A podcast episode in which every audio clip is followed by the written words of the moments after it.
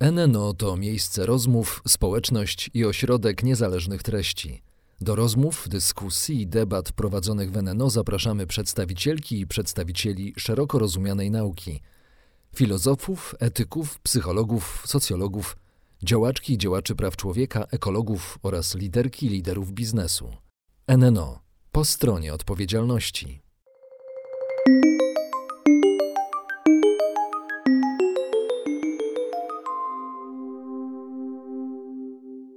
Nazywam się Ewa Dunel witam Państwa w nowym cyklu podcastów dla projektu NNO. Dzisiaj mam ogromną przyjemność rozmawiać z Mateuszem Ciasnochą. Mateusz jest rolnikiem, aktywnym rolnikiem, który zajmuje się rolnictwem regeneratywnym na żuławach wiślanych. Oprócz tego prowadzi razem z bratem firmę European Carbon Farmers. Jest zaangażowany w COP26 w Glasgow. Działa aktywnie w ekonomii Franciszka. Co byś jeszcze o sobie powiedział? Robisz tak dużo, że nie jestem w stanie objąć tego jednym zdaniem. Ja spróbuję. Po pierwsze dziękuję Ewo za zaproszenie. Jest moją przyjemnością tutaj być. W telegraficznym skrócie w jednym zdaniu jestem rolnikiem, który jest na misji umiejscowienia rolników w Centrum Wysiłków Adaptacji i Mitygacji do Zmian Klimatycznych w zyskowny sposób dla tych rolników. Przez to chciałbym, aby szerzej rozumiany system rolno-żywnościowy uległ zmianie, a przez to chciałbym, żeby system ekonomiczny, w którym jesteśmy, uległ też zmianie. Ale i tego drugiego, i tego trzeciego nie mogę i nie powinienem robić od A do Z, więc tym moim punktem skupienia pracy, zrozumienia są rolnicy i poziom rolnika tego w Polsce, w Indiach, w Nigerii czy w Stanach Zjednoczonych. O tym też jeszcze porozmawiamy i o, o, tym, czym właściwie jest rolnictwo regeneratywne, ale chciałabym zacząć od cytatu z książki Seatopia, którą ostatnio czytam i, i to mnie bardzo zaciekawiło. Ludzie, jak wszystkie inne stworzenia, muszą coś zmieniać. W przeciwnym wypadku nie mogą żyć, ale w przeciwieństwie do innych stworzeń, ludzie muszą wybrać, jaki będzie rodzaj i skala wprowadzanej zmiany. Jeśli będzie za mała, pomniejszy to ich człowieczeństwo. Jeśli zmiana będzie za duża, pomniejszy to naturę. Natura jest więc nie tylko naszym źródłem, lecz także ograniczeniem i miarą. Co ty myślisz? Czy to się odnosi trochę do rolnictwa regeneratywnego? Odnosi się do rolnictwa, do roli człowieka w świecie bardzo mocno. E, mam chyba dwie główne myśli. Nie wiem, czy do końca się zgadzam z e, jedną z pierwszych tez przedstawionych w tym e, cytacie, czyli takim pędem do działania. Jak, mówiąc o swoim doświadczeniu, jak najbardziej mam pęd do działania i ciężko mi jest usiąść i nic nie robić i cieszyć się z tego, że coś jest wystarczająco dobre. Tylko zawsze pada w mojej głowie pytanie, czemu nie jest perfekcyjne albo czemu nie może być lepsze. I taki pęd do działania na poziomie branży rolnej, na poziomie indywidualnego rolnika jest chyba czymś, co powoduje, że mamy dużo problemów. Czyli jak rolnik zamyka sobie oczy albo rozmawia z innymi kolegami rolnikami, to jest takie przeświadczenie, że muszę pracować, muszę jakby się trudzić, pocić, żeby być dobrym rolnikiem. Gdzie realia są takie, że muszę być rolnikiem, czy powinienem być rolnikiem, który ma bardzo dużą wiedzę na temat i ekosystemu, i biologii, i chemii, i też aspektów społeczno-ekonomicznych, żeby produkować to, co mogę sprzedać, albo tworzyć popyt na to, co produkuję.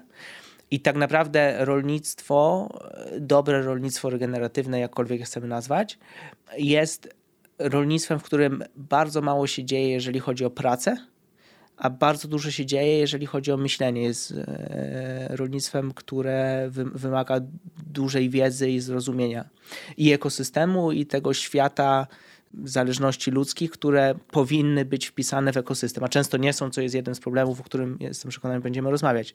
Więc to jest ta pierwsza myśl na temat tego fragmentu. A druga myśl powiązana z rolnictwem regeneratywnym jest taka, że dobrze, że natura jest czymś, co nas ogranicza, e, bo jesteśmy ograniczeni, jakby nasze życie na świecie ma pewien czas, nie będziemy żyć dłużej. COVID nam pokazał, że jesteśmy ograniczeni i, i tak, jak najbardziej, natura jest ograniczeniem, ale w tym ograniczeniu jest też, e, tak mi się wydaje, wyzwolenie. Pewnie będziemy mówić szerzej, jakoś definiować rolnictwo regeneratywne. Jednym z kluczowych aspektów definicji jest ekosystem, o którym wspomniałem, cykle natury, które są obecne w tym ekosystemie i usługi ekosystemowe generowane przez ten ekosystem i te cykle natury, na przykład cykl węglowy, wodny, energetyczny albo bioróżnorodności. I jaką rolę w tym ma człowiek? Człowiek może mieć rolę neutralną, pozytywną albo negatywną. Zanim możemy powiedzieć, jaką rolę mam, to muszę wiedzieć, muszę być świadomy tego konceptu. Nie? Więc definicja rolnictwa zrównoważonego, której nie lubię, to definicja, że ta rola jest neutralna albo delikatnie pozytywna. Ja jestem w centrum definicji, ja mówię, to jest zrównoważone albo nie. No i okej, okay, powiedzmy, że jest, ale dalej człowiek jest w centrum i dalej w tym myśleniu, tak mi się wydaje w nawiązaniu do e, cytatu, nie uznaje, że mam ograniczenia, które wynikają z ekosystemu. Nie? To po pierwsze. Po drugie, może być jawnie negatywna albo niejawnie negatywna, która niestety jakby to, to ma miejsce w dużej części branży rolno-spożywczej obecnie ponieważ z punktu widzenia klimatycznego branża kontrybuuje bardzo dużo emisji, około 25% na poziomie globalnym. Połowa z tego pochodzi z produkcji rolnej, połowa pochodzi z wylesiania. I szeroko patrząc na branżę rolną, niestety ta rola jest negatywna, pomimo faktu, że żywimy świat. No to wiemy też o innych problemach i wyzwaniach, typu 3 miliardy ludzi chodzi głodnych codziennie, z czego 800 milionów jest e, chronically malnourished. Nie mają, Niedożywione. Dokładnie. E, czyli nie, nie tylko są głodni, ale to jest jakby jeszcze gorszy stan, a jednocześnie miliony są otyłe, więc mamy ten aspekt zrównoważenia, wystarczająco dobrze, chociaż na pewno nie idealnie.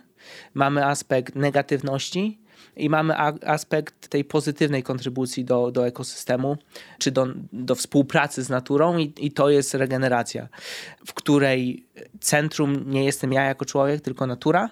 Ja jestem obserwatorem, który jest pokorny wobec rzeczywistości, jaką zostaje, próbuje ją zrozumieć przede wszystkim z nią nie walczyć, a po drugie z nią współpracować. Mhm. I możemy, jakby koncept wydaje mi się, że jest dużo, e, jakby znacząco szerszy niż tylko gotowy do aplikacji w branży rolnej. Polecam Paula Hawkena i jego nową książkę Regeneracja, wcześniej jego poprzednią książkę Drawdown, też projekt Drawdown, którego jakby pracownicy są w Polsce i w dużej części są Polakami. Definicja regeneracji na poziomie gospodarstwa rolnego jest następująca. Twoje gospodarstwo jest wpisane w ekosystem, w usługi ekosystemowe i przede wszystkim z tymi usługami nie walczysz i ich nie pomniejszasz, a po drugie je wspierasz i rozwijasz, czyli ten cykl węglowy, o którym mówiliśmy, bioróżnorodności energetyczny, wodny, wiele innych. E, czy takie założenie wyklucza zastosowanie sztucznych nawozów? E, nie wyklucza w początkowej fazie, ponieważ jesteśmy gdzie jesteśmy i załóżmy, że jestem rolnikiem, który nas słucha, e, produkuje w sposób konwencjonalny zboże i chcę jakby dojść do tego, do idealnej współpracy z ekosystemem, nie może tego zrobić w sposób ekonomicznie uzasadniony w ciągu jednej nocy, rezygnując z wszystkiego. Jest to pewien proces. Koniec końców, rolnictwo regeneratywne jest rolnictwem ekologicznym czy organic w języku angielskim, gdzie nie wykorzystujemy syntetycznych środków do produkcji e, żywności, zarządzania tym ekosystemem, czy opieki nad nim, nie zarządzania, ale w tych początkowych e, stadiach niekoniecznie. Plus też moją definicją rolnika regeneratywnego jest rolnik, który ma na każde z pytań, w sensie na każde pytanie, dlaczego to robisz, odpowiedź. I możemy się nie zgadzać co do jego, jego wizji, ale jest jest logika i jest myśl, która idzie za działaniem. Na przykład, jeżeli nie chcę orać, czyli uprawiać ziemię, przez co wypuszczam dwutlenek węgla i kontrybuję do zmian klimatycznych, emitując gazy cieplarniane, które były jakby związane w mojej glebie. Nie chcę tego robić, w związku z czym produkuję czy uprawiam coś w uprawie uproszczonej, ale w związku z tym mam problem z chwastami, które muszę zwalczyć, jeżeli chcę wyprodukować pszenicę, no to wtedy muszę zastosować środek e, ochrony roślin. E, I jako rolnik mogę podjąć albo jedną, albo drugą decyzję. Mogę powiedzieć, chcę produkować w sposób ekologiczny, więc używam pługa, kontrybuję do cyklu e, węglowego w sposób negatywny, ale dbam o to, żeby nie było mm, pozostałości środków chemicznych w mojej produkcji, albo dla mnie ważniejszy jest cykl węglowy. W związku z tym muszę skorzystać e, ze środków ochrony roślin, e, żeby osiągnąć tą wizję, którą mam. Albo też tak się bawię płodozmianem, żebym nie musiał orać i stosować środków ochrony roślin. Ale to jest, tak jak mówiłem na samym początku, to jest proces, który koniec końców na polu jest bardzo prosty, ale za nim kryje się bardzo dużo wiedzy, prób i błędów. I nie zapominajmy o tym, że nie za tym wszystkim, ale rolnik to wszystko robi po to, żeby zarobić pieniądze i wyżywić swoją rodzinę, plus dać jej też szansę na rozwój. Także to musi się jakby mieć miejsce w ramach finansów, które się zgadzają. W ramach ekonomii Franciszka prowadzisz projekt modelowych farm, które są w różnych częściach świata. I jak to wygląda, to zastosowanie rolnictwa regeneratywnego wygląda w praktyce? Tak, po pierwsze zapraszam e, francescofarm.com. Jesteśmy na etapie i jeżeli chodzi o gospodarstwo rolne Franciszka i jeżeli chodzi o rolnictwo regeneratywne jako tako, średnio na etapie wdrażania najprostszych praktyk. To nie jest tak, że mówimy o ogromnym zaawansowaniu, tak, i jakby rolników, którzy są e, no, opiekunami bardzo skomplikowanych systemów agroleśnych na przykład, tylko mówimy o wdrażaniu najprostszych praktyk, jak na przykład na poziomie Polski zmniejszanie, nie mówię nawet już teraz o wyeliminowaniu, ale zmniejszanie zużycia tego słynnego pługa, który zaburza zdrowie gleby i prowadzi do erozji, czy jakby w sensie pług sam w sobie nie prowadzi do erozji, ale jeżeli orzemy wtedy, kiedy jest susza albo duży deszcz, no to konsekwencją tego działania jest erozja. Tak samo na naszych gospodarstwach e, testowych czy pokazowych, to jest chyba lepsze słowo, w Brazylii, gdzie jest jedno i drugie, które jest w Nigerii, też mówimy o najprostszych technikach. Problemem nie jest to, że nie wiemy, że to działa, bo wiemy, że to działa i mamy dane na ten temat, jako światowa, mm, światowi naukowcy i rolnicy, tylko z jakichś dziwnych powodów to nie jest wdrażane.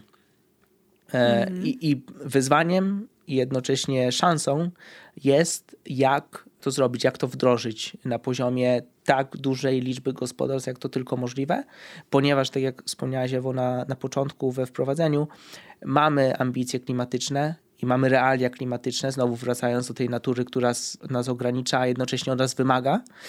Klimat się zmienia przez nasze działania. Zmienia się w tempie, które jest dużo, dużo szybsze niż e, niedawno zakładaliśmy, plus też zmienia się w tempie, w którym e, no, my musimy działać bardzo mocno. No i na przewidywalne jest teraz to działanie do przodu przy tak zmieniającym się klimacie? To zależy od, od wielu czynników, które mogą, jakby chodzi o to, żeby nie miały miejsca, ale jeżeli się zadzieją, no to mówimy o poziomie zmian, o których nie mamy pojęcia, w sensie nie jesteśmy w stanie sobie ich wyobrazić. E, myślę tutaj bardzo konkretnie o filmie, który mi poleciłaś przed e, naszą rozmową, czyli Można się bać. Można panikować. Można panikować, przepraszam. Profesor Malinowski. Dokładnie, polecamy film i w tym filmie jest przedstawiona jakby argument, że jeżeli zmienia się klimat o tam nie wiem ile stopni, dwa, to zmienia się ułożenie chmur, i w związku z tym, dlatego że te chmury, ich nie ma, krótko powiedziawszy, to automatycznie nie mówimy o wzroście temperatury o 2, ale o 6 stopni. No a w związku z tym topią się lodowce i dzieją się rzeczy, które nie możemy sobie, jakby możemy sobie wyobrazić, ale na pewno ich nie widzieliśmy. Znaczy już w niektórych miejscach mamy temperaturę, która jest niezdatna do życia. Dokładnie. I najbardziej cierpią na tym ci, którzy są najbiedniejsi. Nie? Hipotetycznie ja jako człowiek, który jestem nie wiem, w klasie średniej, mogę sobie kupić kolejny klimatyzator, który najprawdopodobniej będzie korzystał z brudnej energii, jeszcze bardziej podgrzewał tą atmosferę, no a przez to będę musiał kupić sobie trzeci. Nie? Mhm. Także z, znowu, co trochę mam nadzieję wybrzmiało mówiąc o rolnictwie, ten aspekt ekonomiczno-finansowy i włączenia tych, którzy nie są obecnie włączeni w system ekonomiczny budowy oszczędności i posiadania kapitału, mhm. E, no jest ogromnym obszarem e, pracy.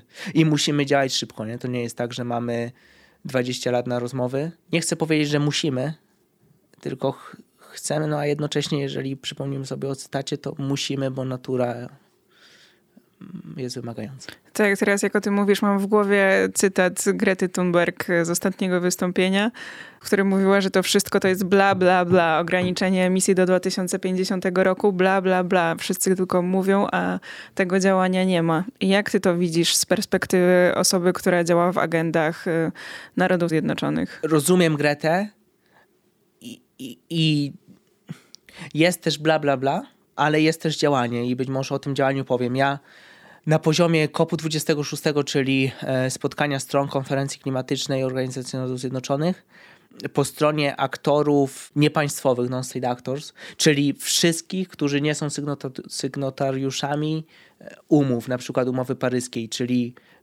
czyli Polska czy Francja, czy jakby w sensie Polska ani Francja nie podpisała, tylko podpisała Unia Europejska. Niemniej jednak po stronie ludzi takich jak ty i ja i organizacji, firm, w których pracujemy, dzieje się bardzo dużo. Zespół, w którym ja pracuję, w kopie 26, jest zespołem e, kierowanym przez dwóch ludzi. Nigela Toppinga, mianowanego przez obecną prezydencję, czyli Wielką Brytanię, i Gonzalo Munosa, czyli e, osoby mianowanej przez e, prezydencję Chile, która była gospodarzem kopu w zeszłym roku. Naszym zadaniem, zespołem Nigela i, i Gonzalo i jego zespołów, którego ja jestem częścią, jest reprezentowanie wszystkich poza sygnatariuszami umów wynikających z, z, z kopu, na przykład umowy paryskiej, e, przed tymi sygnatariuszami i pokazywanie, hej, jakby my wszyscy, czyli biznes, inwestorzy, uniwersytety, regiony, miasta, my jakby jesteśmy za umową paryską. Nie chcę mówić, że wierzymy w naukę, która za nią stoi, bo w to nie da się nie wierzyć, tylko chcemy i jednocześnie mamy pełną świadomość, że musimy osiągnąć net zero w roku 2050 i co jest najważniejsze, co rzadko słyszę w rozmowach w Polsce, musimy zredukować emisję o 50% do roku 2030. W przypadku Unii Europejskiej o 55%, ponieważ taka jest ambicja Unii Europejskiej, ale na poziomie światowym chcemy i jednocześnie musimy z punktu widzenia modeli klimatycznych zredukować emisję o 50% do roku 2030, nie tylko osiągnąć neutralność emisyjną w roku 2050. I to ma, do, ma miejsce dokładnie teraz. Mogę podawać liczne przykłady z różnych sektorów gospodarki, od e, lotnictwa poprzez e, energetykę. E, włącznie z branżą rolną, którą ja reprezentuję w tym procesie i reprezentując Nigela i Gonzalo, nie chcę powiedzieć, że mobilizuję, ponieważ rolnicy mają jak najbardziej świadomość, że zmiany klimatyczne są realne, że po pierwsze do nich się już przygotowywujemy teraz i potrzebujemy robić jeszcze więcej i potrzebujemy współpracować z różnymi regulatorami, żeby ta współpraca była owocna. Więc, więc to się dzieje na poziomie e, tych procesów klimatycznych i polecam Race to Zero i Race to Resilience, czyli dwie kampanie, które zostały zapoczątkowane przez e, Nigela i Gonzalo, e, o których jakby w ten sposób opisowy mówię. Jeżeli mogę spędzić dwie minuty mówiąc o innym globalnym procesie, który się. Bardzo proszę.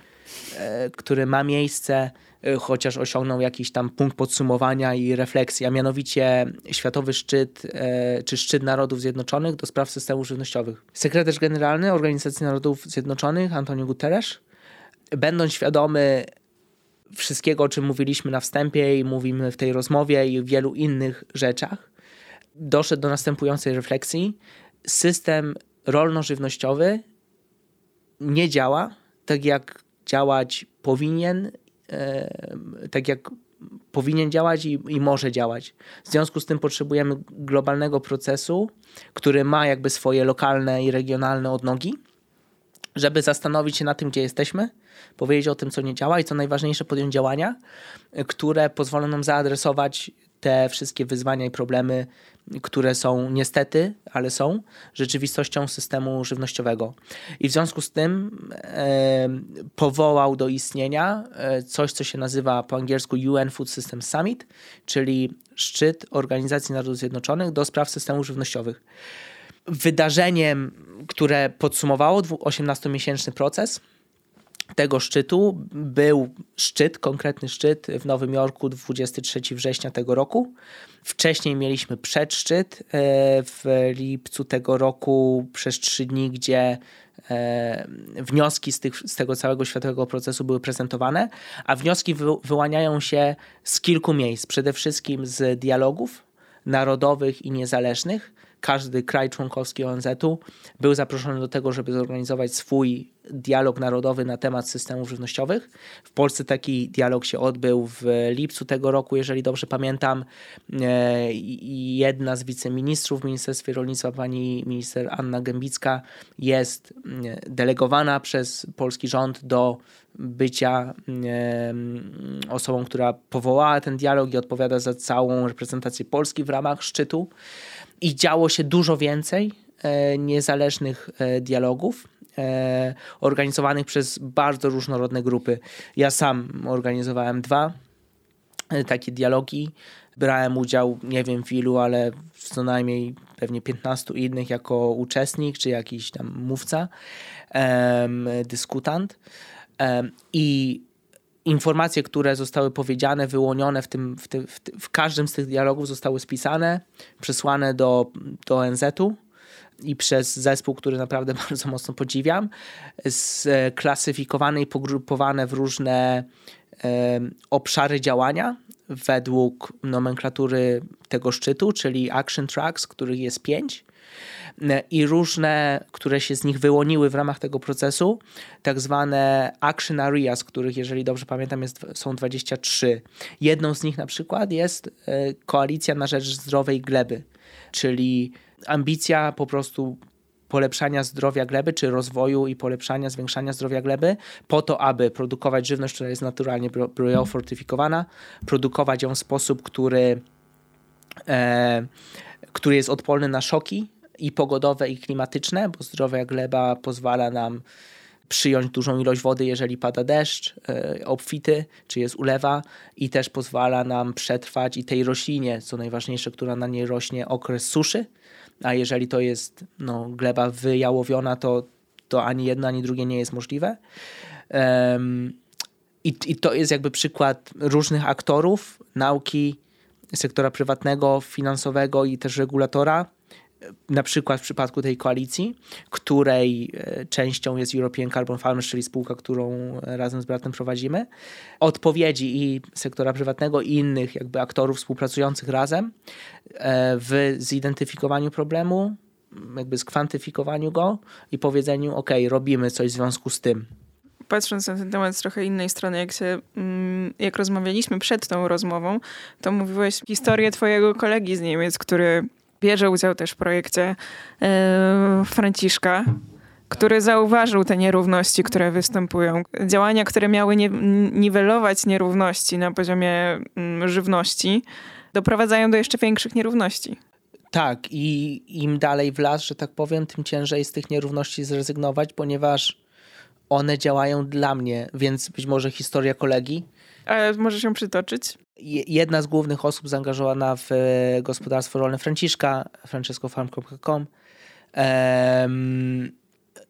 jakby potwierdziła swoją chęć nie tylko bycia jakoś tam zainteresowana działaniem w tym projekcie, tylko jego absolutną koniecznością. Po obejrzeniu 30-minutowego filmu dokumentalnego w niemieckiej telewizji publicznej, który prezentował historię ziarna, nie ten konkretny rolnik, ale jakby reprezentatywny rolnik w jego regionie Niemiec, produkuje i co dzieje się z tym ziarnem, trafia na statek, czy w sensie najpierw jest przetwarzane na mąkę i ta mąka trafia do Senegalu, gdzie jest trzy razy tańsza niż mąka wyprodukowana lokalnie z, z lokalnych surowców.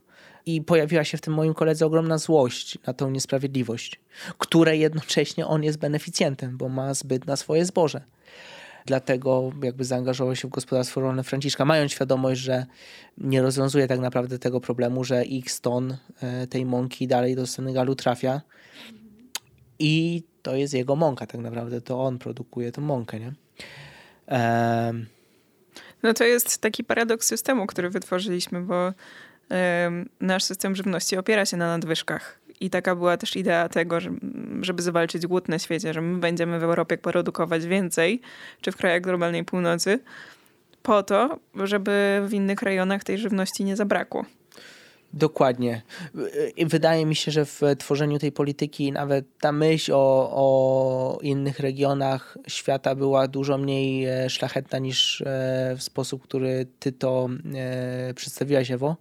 Czyli na tyle, na ile to rozumiem, myślenie było takie, czy wydaje mi się, że myślenie było, jest takie, że nasz, krótko powiedziawszy, wyborca jest najważniejszy. On chce mieć tanią żywność, dostępną żywność, e, nie chce myśleć o tej żywności, dlatego zapraszam do odwiedzenia rolników, żeby zacząć myśleć o tych tematach, bo system jest dziwny, ładnie powiedziawszy. Więc jakby te sprawy wewnętrzne to jest jedna rzecz, i tutaj, jeżeli popatrzymy na cele, które były stawiane przed wspólną polityką rolną, jeżeli chodzi o zapewnienie wyżywienia w przystępnej cenie, one zostały osiągnięte. Jesteśmy tam, gdzie chcieliśmy być. Tylko, że zmieniły się realia i zmienił się klimat. Niejako też jako konsekwencja tych działań. Mhm. W sposób być może um, unintended, czyli. E, nieintencjonalny. Nieintencjonalny. I jest druga strona tej polityki i tego działania, która wydaje mi się za dużo mniej szlachetną, czyli to nie jest tak, że my chcemy, że my jesteśmy strasznie szlachetni i boimy się, że ktoś w Nigerii nie będzie miał chleba, tylko my chcemy wykorzystać nasze nadwyżki żywności. Żeby na nich zarabiać. Żeby na nich zarabiać i żeby to uzależnienie kontynuować. I to jest geopolityka. Tak samo jak w branży energetycznej mówimy o tym, kto skąd kupuje energię i, i tak dalej, o czym możemy e, jakby, no jakby wszyscy wiemy, co to znaczy, bo jesteśmy w tym regionie świata, w którym, w którym jesteśmy i, i, i mamy takie, mm, taki import żyw, e, żywności też, ale energii, jaki mamy. Dokładnie tak samo jest w branży, w branży rolnej. Tak, i chyba tylko powiem jakby w, w skrócie, że że to jest niedopuszczalne? I naprawdę i boli serce i krwawi, jak słyszę obecnych polityków, którzy budują tą narrację, która brzmi: populacja świata rośnie strasznie, będziemy 10, mieli 10 miliardów w 2050, ktoś ich musi, musi wyżywić, w związku z tym musimy mieć nadwyżki, musimy to eksportować. Ponieważ z punktu widzenia jakby rolnika to jest argumentacja, która ma sens, ale z punktu widzenia geopolityki, realiów jakby tego kraju odbiorcy, czy tak naprawdę uzależnionego. To jest coś, od, co zabija całą przedsiębiorczość tam. Uzależnia ten kraj i to jest absolutnie niedopuszczalne. I e, jakby nie chcę, nie chcę wymieniać zmienienia nazwiska e, pewnego polityka, który, który no właśnie bardzo wokalnie w Polsce w branży rolnej do rolników e, stosuje ten argument 10 miliardów 2050, kto ich wyżywi, musimy to zrobić my.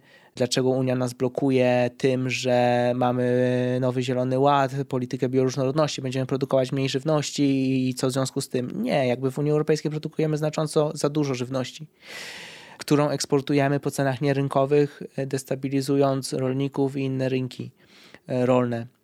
Znowu przychodzi historia do głowy, jak wylądowałem w RPA z szlachetną misją zachęcenia polskiego biznesu do inwestycji zrównoważonych w rolnictwo w RPA i spotkałem się z bardzo gorzkim przyjęciem, ładnie powiedziawszy, ponieważ ktoś przede mną kilka tygodni z Polski wysłał e, bardzo duży kontyngent mleka w proszku, który absolutnie zestabilizował tamtejszy rynek. Mleka i, i rolnicy no nie cieszyli się, że jakby przyjechał do nich Polak i chce robić coś szlachetnego, bo po prostu realia, które widzą na ziemi są zupełnie inne, że nie ma to nic wspólnego ze szlachetnością. Jest to tylko kwestia wyrwania takiego albo innego kawałka tortu. Bo jak nie wyeksportujemy my, to wyeksportuje kto inny. Tak, i o ile z punktu widzenia takiego czy innego polityka mój wpływ na na tą przysłowiową Nigerię jest nikły, bo to jest niezależny kraj, czy, czy cokolwiek Czad, czy Demokratyczna Republika Konga. To jest niezależny kraj i oni mają swoje elity i swoich reprezentantów i jakby to w ich rękach i w ich decyzjach jest to, jak chcą budować swój kraj ale sprzedawanie narracji polskiemu, czy też niemieckiemu, czy holenderskiemu rolnikowi, że my jesteśmy tacy biedni i musimy wyżywić kraj, bo, e, przepraszam, świat, bo w przeciwnym razie on umrze, a Bruksela nam w tym przeszkadza, jest po prostu narracją ohydną. Bardzo nie tylko e, jakby stawiającą człowieka w centrum, ale stawiającą nas jako wybraną, oświeconą grupę ludzi w centrum.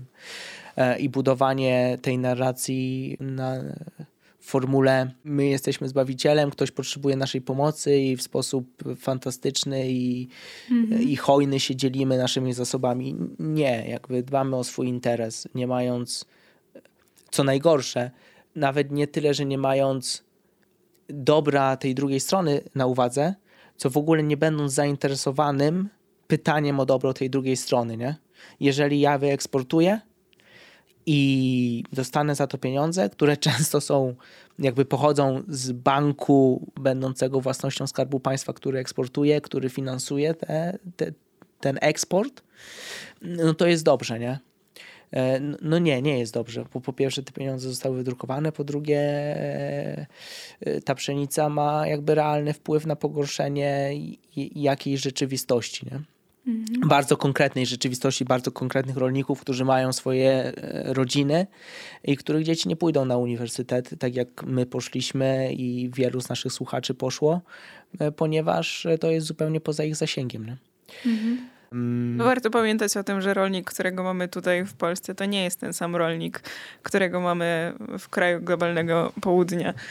Tam to jest człowiek, który utrzymuje się z rolnictwa, bo musi, bo nie ma innego wyboru. W dużej części tak. Globalne południe, tak jak i globalna północ, nie jest jednym jednolitym tworem. Warto o tym pamiętać. Na globalnym południu są jedne z najlepszych gospodarstw rolnych na świecie, jeżeli nie najlepsze gospodarstwa rolne na świecie. E, i jeżeli chodzi o gospodarstwa regeneratywne i gospodarstwa konwencjonalne. I liczbowo też jest największa liczba rolników, którzy są tymi jakby smallholder farmers czy subsistence farmers.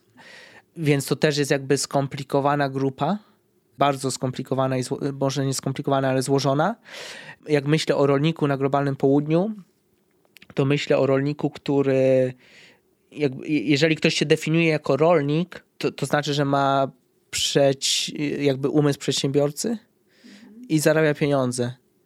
A jeżeli ktoś się definiuje jako smallholder farmer, e, no to znaczy, że on, tak jak powiedziałaś, właśnie tego wyboru nie miał, albo wydaje mu się, że nie miał i jest po prostu e, no tam, gdzie musi być, żeby przeżyć po prostu z dnia na dzień robiąc koło do, do tego, o czym mówiliśmy już y, przed chwilą, dlatego to jest ważne, żebyśmy też poznali swojego rolnika. Znaczy tak. swojego rolnika w naszym regionie. Ponieważ i najprawdopodobniej on nie powie tego albo ona, bo też mamy rolniczki. Nie powie tego na pierwszej rozmowie, ale, ale też polski rolnik ma problemy. Tak jak każdy ma problemy, gdybyśmy porozmawiali nie wiem, z księgowym, ze sprzątaczką, z prezydentem to, to nie jest tak, że, że to jest życie bez problemów, bez wyzwań, bez, bez dylematów, bez rzeczy, które chcielibyśmy zrobić, a nie możemy, albo i, i znowu jakby chodzi o zrozumienie i zaufanie. Nie? Bo tak naprawdę e, to jest nasz świat wszystkich i bardzo łatwo jesteśmy trochę, trochę, trochę mocno w tym dyskursie my versus oni, ktokolwiek to jest my i ktokolwiek to jest oni. No a to jest zupełnie błędne myślenie. Nie? Chociaż myślenie inaczej jest dużo bardziej bolesne, wymagające i trudne, ale, ale zacznijmy od tych prostych rozmów. I, I znowu zapraszam do rolników. Dobrze, to my będziemy kontynuować nasze proste rozmowy. Mam nadzieję, że jeszcze kiedyś będę miała przyjemność gościć Cię w tym cyklu albo w innym dla NNO. Bardzo Ci dziękuję. Moim gościem był Mateusz Ciasnocha.